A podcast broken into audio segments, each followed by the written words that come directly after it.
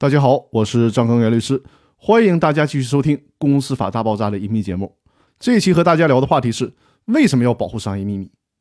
上期音频我们敲黑板划重点，已经明确了一个概念，就是商业秘密属于知识产权，而且呢，商业秘密还属于财产权。财产权当然不应该随意受到侵害。另外，对于商业秘密的保护，也是为了维护商业道德和商业秩序。如果对商业秘密不加以保护，必然会导致肆意的侵害商业秘密，市场会被搞得乌烟瘴气。商业秘密的安全直接关系到了企业的投资方向。如果使用或者是泄露他人的商业秘密的行为不受到制止，必然会导致没有任何的市场主体愿意浪费时间和金钱从事产品的研发和技术的创新。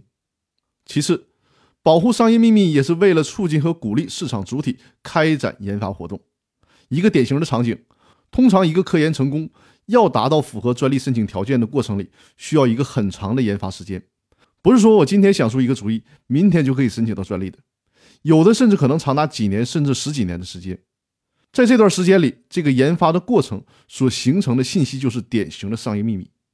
如果当我们这个公司耗费几年的心血，快要研制成功了，结果这些商业秘密全被人偷走了，那你想想这个损失有多大？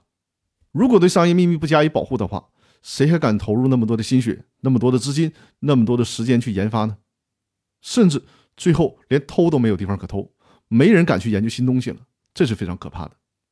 第三点就是保护公民的私有财产。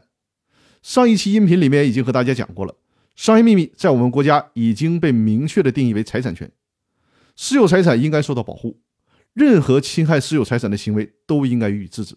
所以说，总结一下，保护商业秘密。是为了维护商业道德和竞争秩序，保护商业秘密也是为了促进和鼓励市场主体开展研发活动。